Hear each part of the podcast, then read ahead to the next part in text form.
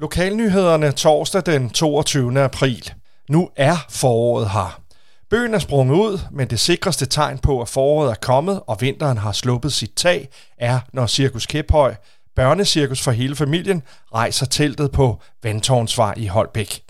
Holbæk Kommune skriver på sin Facebook-side, at det kan være lidt svært at forestille sig, at man kan afholde en stor, flot og velkendt Kæphøj-forestilling inden sommer, men indtil da er cirkus altså rigtig glade for, at man igen er tilbage på pladsen og har børnene i cirkusteltet.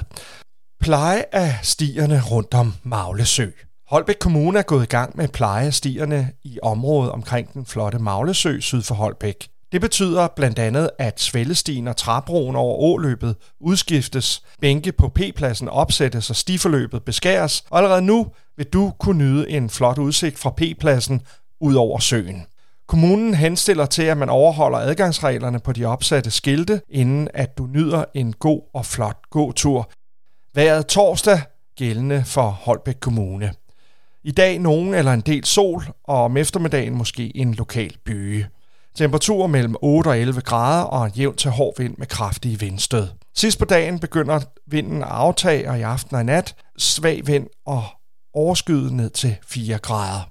Det var nyhederne oplæst og redigeret af Kenny Reno.